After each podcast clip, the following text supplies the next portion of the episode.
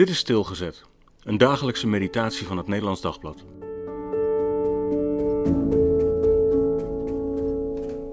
Dansen. Psalm 26, vers 6. Ik zal mijn handen in onschuld wassen, een rondgang maken om uw altaar, Heer. Zou Jezus ook wel eens een rondgang hebben gemaakt rond het altaar? In eerbiedige stilte of juist zingend en dansend in een vrolijke stoet pelgrims? Onbekend. Maar altijd draaide het om het altaar. En wat dacht Jezus dan?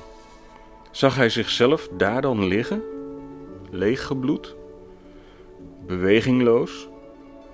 Voelde hij de vlammen van Gods toren dan aan zijn lijf likken? Kneep de angst hem dan van binnen? Want het zou niet helpen als hij zijn handen in onschuld waste.